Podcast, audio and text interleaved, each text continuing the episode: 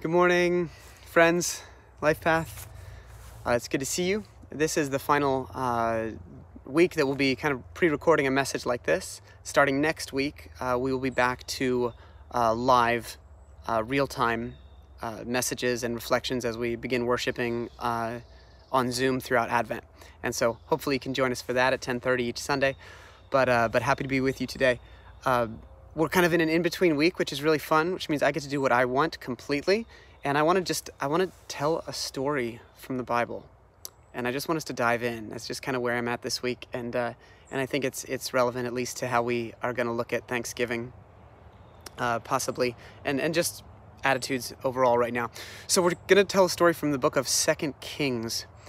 And the book of Second Kings uh, is, is interesting. It's telling some of the history of Israel which uh, probably is not something that you hear talked about a whole lot in terms of uh, the nitty gritties. Very, it's a time where there was conflict all over the place, and it was the time of Elijah and Elisha, who followed after him, two great prophets in the Hebrew Scriptures. And uh, and Elisha, as we'll see, um, was a man with both great compassion and care for the social needs of people, but also had a violent streak in him, which uh, makes him a very complicated and complex character in the scriptures for sure. Uh, but uh, but we're gonna dive in to a story that uh, is is um, it's beautiful. Maybe you've heard it in a children's story, but you probably haven't heard all of the details. And so it, it deals with uh, with the land of um, Aram, which we're just going to call Syria because it's easier. It's the same thing. And so um, so the, the people of Israel, who were kind of situated in the Samaritan region, Samaria at this point, before it became a bad, a bad space, uh, in in Jewish thought, meaning um, that was where where the Jewish people were. They would kind of they they had this this uh, ongoing, long term battle and rivalry with Syria. Syria was always stronger, but uh, but but Syria was seen as as a the evil empire uh, that, that would constantly go back and forth and, and attack um, the Israelites, and, and, and then they would launch uh, all over the place. And, and so the Hebrew people, they lived in fear of Syria constantly. King Ben Hadad II was the, the king of Syria. Uh, he was in charge, and he had this guy named Naaman, who was the top general in his army, okay? The director of defense. Uh, and, and in 2 Kings chapter 5, we're told this story about Naaman and, and eventually about Elisha. And, and here's what happened Naaman, Naaman is, is told to be a, a, a great man, an upstanding man, a man who was excellent. He was a brilliant military general. He was, he was uh, seen as respected uh, by, by all. He was highly, highly valued. He was good at what he did. Uh, and, uh, and so, so he had been this leader and he was held in high esteem, pretty much the second in command overall behind the king in, uh, in Syria.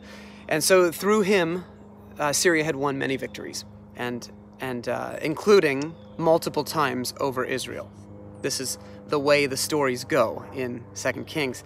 Um, in one such battle, they had uh, brought back uh, some of the, the spoils of their battle, and that included people.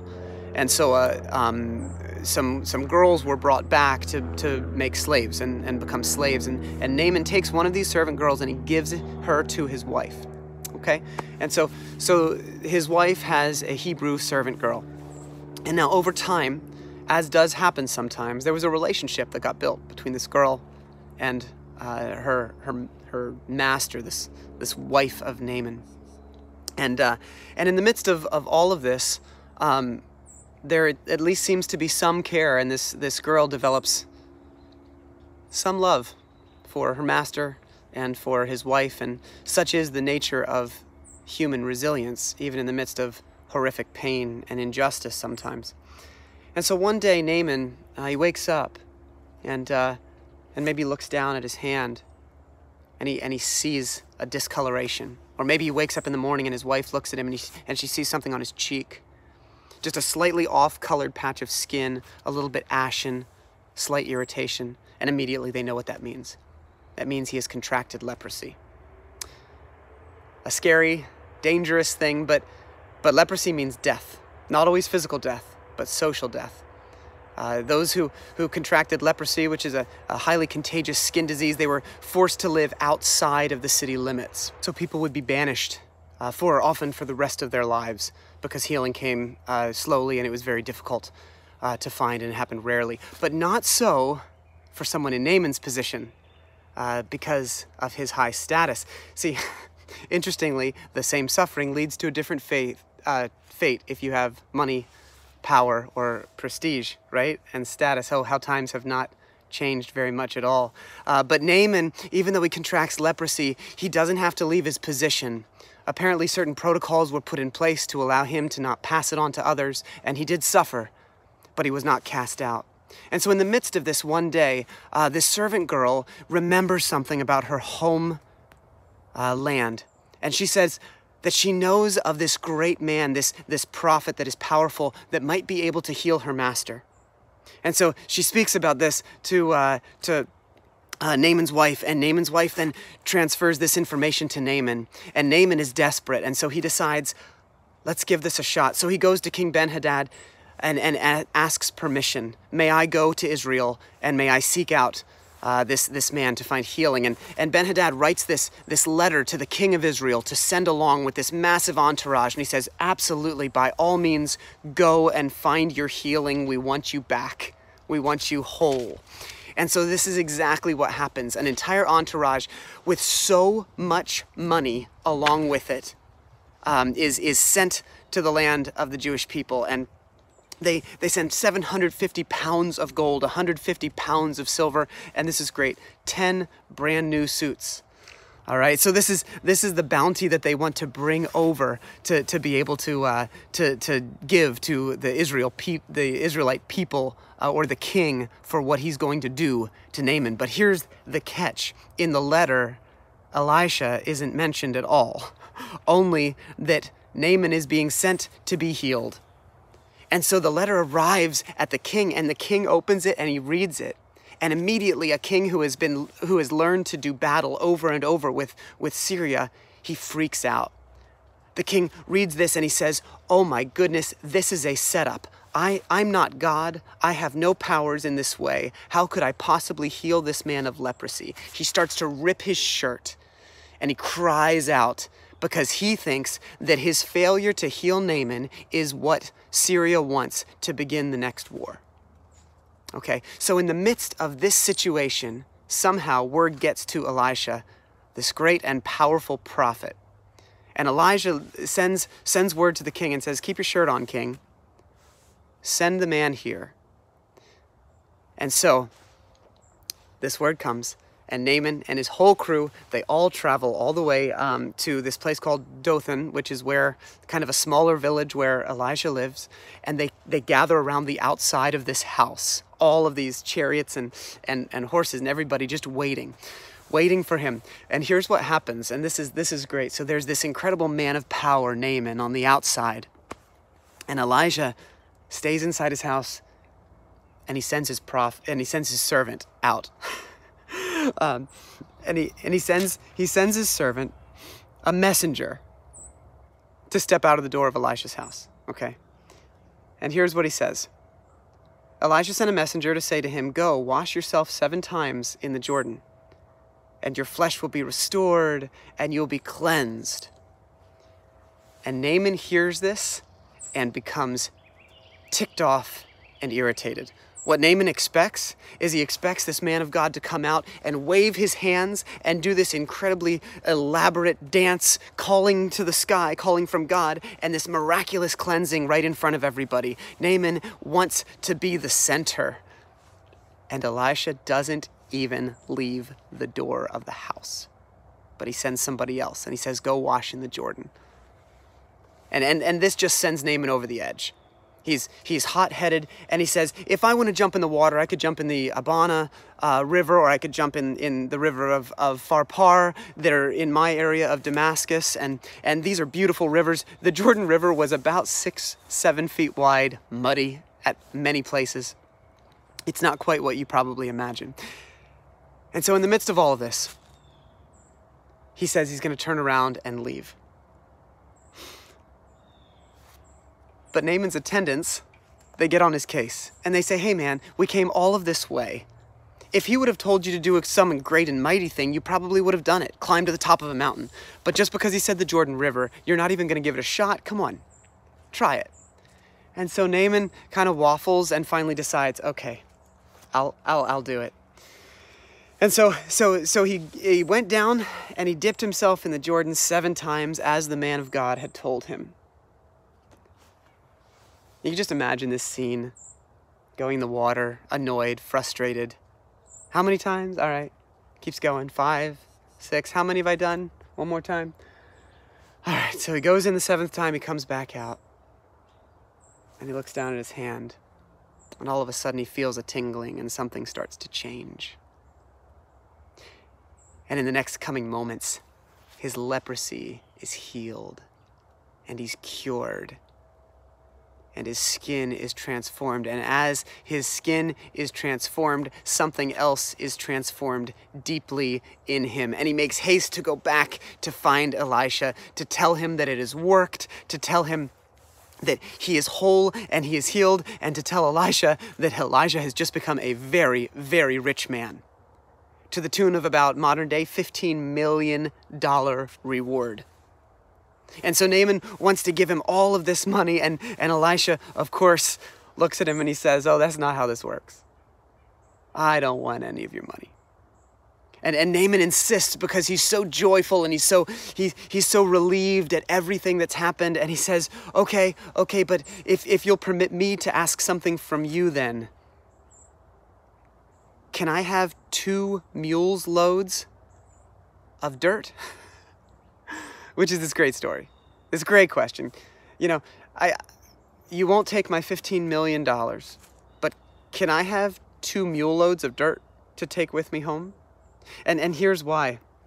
He says, um, he says, Give me as much earth as a pair of mules can carry, for your servant will never again make burnt offerings and sacrifices to any other God but the Lord. But may the Lord forgive your servant for this one thing when my master enters the temple to bow down and he leans on my arm. And I have to bow down there too. When I bow down in that temple, may the Lord forgive me for that. He's immediately thinking about his future life. He has been captured by God. And he says, Can I, can I take some of this land? He's, he's figured out that there's a connection between the God of Israel and the land of Israel. And he wants to take the land back with him so that when he kneels, he's kneeling on true holy ground. And his heart remains toward Jesus, or toward God, toward Yahweh even in the midst of this culture that bows to something else. And Elijah says, Go in peace. In other words, this is about the heart, it's not about the law. Go in peace. And, and Naaman leaves in full delight, willing to continue to trust in the God of Israel. So there's this process of annoyance, and then arrogance, and then transformation and then this request. And this, this, this moment is really important because Naaman immediately recognized that Elisha is not the healer, it's the God of Israel. And, and, and in his mind, he starts to connect that I want to keep this connection to God. So, so it's this incredibly happy ending, this, this healing story, this conversion. It's a small, small story, but, but it's a subversive story. And here's why. Here's why this entire thing matters so much and where it goes 900 years later. Um, who receives this story? This story is in 2 Kings. The Hebrew people are the ones reading this story over and over again. And what's this story about? It's the story about a man who is a Syrian, who is a leader in the army, and the man has a name and the man has a face. The commander of their enemy army, no less. The people that the Israelites were terrified of. The people that were the worst. And it made it into their Bible. Now, how many of you during that story are rooting for Naaman? Once you hear, yes, he's got a hot head and he's got an attitude, but once you hear the, the dipping in the water, how many of you want him to get healed? Rather than come out of that Jordan on the seventh time and see nothing and curse and walk away. Most of you probably, you wanted to see the happy ending. You were happy to find out things turned out the way they did because it's written that way. It's written to be happy to find out that things turned out the way they did. So the Hebrew people are just like you and I. They're drawn into this story. And even though they have these ideas and attitudes about Naaman and about what the Syrians are, the Gentiles, the outsiders, the story that starts to talk about a group immediately dials in to a face in the crowd. And Jews all of a sudden have to think about Gentiles with a face in mind, not just a crowd in mind, as people because Naaman is not simply the ruler of an evil empire. He's a guy with a wife, a wife who has a relationship with a servant, a guy who has a hot head but is also capable of complete transformation.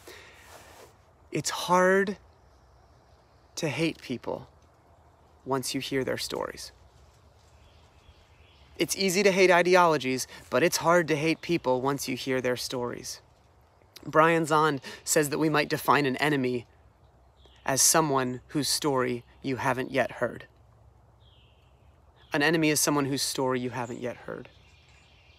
So if you ask the Jewish people, tell me about Syrians, they would have had a lot of big, bold, broad statements to make. But after this story works its way into their holy writings, into their Bible, into their scripture, you say, Tell me about the Syrians. And they say, Well, there was this one named Naaman, and he actually became a servant of God. And you can't you can't cover that up anymore with a blanket statement because you know someone, you have a story. It's in your it's it's a story of God working in your own holy book. These are subversive, tiny little stories that are throughout our Bible. They're tiny little anecdotes, and they pull us away from our assumptions and they pull us toward a, a storyline and, and a reality where everyone gets to take a couple mule loads of Jewish dirt with them when they go home. This, this idea of an ever broadening story of God. And that moment, that reality, it didn't end in Second Kings. In fact, the story comes back 900 years later in the book of Luke and it nearly gets Jesus killed. Now, in the, in the book of Luke, in chapter 4, Jesus has been out traveling. He's been in the desert. He's, he's received his calling from the Father. He's, he's started to confirm his identity and he's gone on and done some healing. And he travels now uh, 40 miles back uh, to his hometown from Capernaum.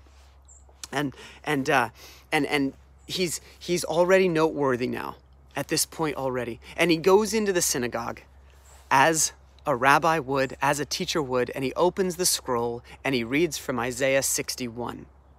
And what he reads, and many of you know this because we've looked at it before, and what he reads is he reads the job description of the coming Messiah, okay?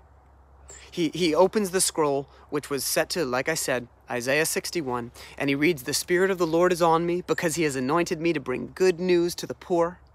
He has sent me to proclaim freedom for the prisoners and recovery of sight to the blind, to set the oppressed free, and to proclaim the year of the Lord's favor. And he rolls up the scroll, and everyone is staring at him, and he says, Today this scripture is fulfilled in your hearing. And the people love it. They are eating it up. They cannot believe that the Messiah is coming from their land, from their hometown. At least at first, that's how they feel.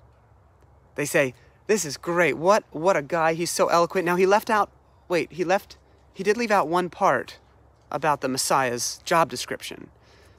And of course, that's the next line in Isaiah 61, which is after he has come to set the oppressed free and proclaim the year of the Lord's favor. The next line in Isaiah 61 is, and the day of God's vengeance. And Jesus left that part out not sure what to do when, when, when you miss part of the job description of the Messiah, except the Messiah is the one reading it and the living Word of God is the one choosing to leave it out. Sometimes grace leaves things out. Uh, sometimes grace just omits. So let that linger for a second. Let's get back to the story though. The scripture is fulfilled and everyone's excited. And Jesus is popular for a moment until he becomes prophetic. Because the next thing Jesus says is, Surely you'll quote this proverb to me, Physician, heal yourself. And then you'll say, Do in your hometown what, you have, what we have heard you've done in Capernaum. In other words, come be our superhero. We've heard you've been doing great things. Do them for us as well. And then he becomes prophetic. And he reminds them of the job description that he's been given by God. And he says, Truly I tell you, no prophet is accepted in his hometown. And then he tells two stories about what prophets did that line up with his calling. And the first story is about the prophet Elijah. And during a time of great famine, he tells the story that Elijah actually went and he only provided food for one person during the famine. And this woman was a widow named Zarephath. And she was a Gentile. She was an outsider. And then he tells another story and he says, And there were many in Israel with leprosy in the time of Elisha, the prophet. Yet not one of them was cleansed, only Naaman. Jesus has just given the job description of the Messiah, and he's followed it with two stories from their own scripture that say, by the way, you're so excited about this Messiah thing, but I came to make the story bigger. And I'm going to use these two obscure stories from your Bible to remind you of what the kingdom of God is all about. He reminds them of God's message from their own scriptures, and they don't want to hear it. The people go berserk after he gives these two examples. They become furious. All the people in the synagogue were furious when they heard this. They got up, drove him to town, and took him to the brow of the hill on which the town was built in order to throw him off the cliff but he walked away right through the crowd and went on his way. God offers supernatural protection at that moment because Jesus has more tasks to accomplish and he needs to communicate that same vision in more ways. The point being, Jesus is very likable when he likes all the people you like and when he reminds you that God's against all the people you're against. But that's not Jesus. God is not on your side if that means God's against all the same people you are. Jesus says to his hometown people who love heroes, they just don't love prophets. He says, I'm not going to be your personal superhero. I'm not going to come and keep Israel at the center of everything because guess what? The story of God that I am fulfilling is a much broader, bigger story. I came to rescue the whole world. And that's what Jesus does all through the scriptures. He takes these tiny little Old Testament obscure stories and he turns them into a glimpse of the kingdom. Everybody wants to hear that God's on our side, but only insofar as that mean as that means that God gets to be against the same people we are. Here's the question, what if God is on their side too? Jesus invites people to come together around God's heart rather than around a shared enemy. Think about that for a moment. Jesus invites people to come together around God's heart rather than around a shared enemy. This was absolutely radical. It was completely not the way that people normally tribe up okay? Um, it's it's a, a new way of organizing. It still, it still doesn't work well in our world today because creating hatred is much easier to bring people together. Creating hatred and disgust brings people together like nothing else. Just look around. Look at how I can find common ground and connection with anyone that roots against Tom Brady. That's that's kind of a joke, mostly with um, with a little guilt and conviction. If Jesus hates your enemies as much as you do, then you are lying about Jesus. Let's go back to the piles of dirt, because that's my favorite part of this story. So Naaman asks if he can take piles of dirt back with him, because somehow he has connected the God of Israel to the land of Israel, and he wants to keep that connection. He's right and he's wrong. it's the starting point to some really, really, really deep truth. Naaman sensed that he could bring God back with him to Syria. He could, but God was already there. Because the Holy Land is the whole earth. in the kingdom of God.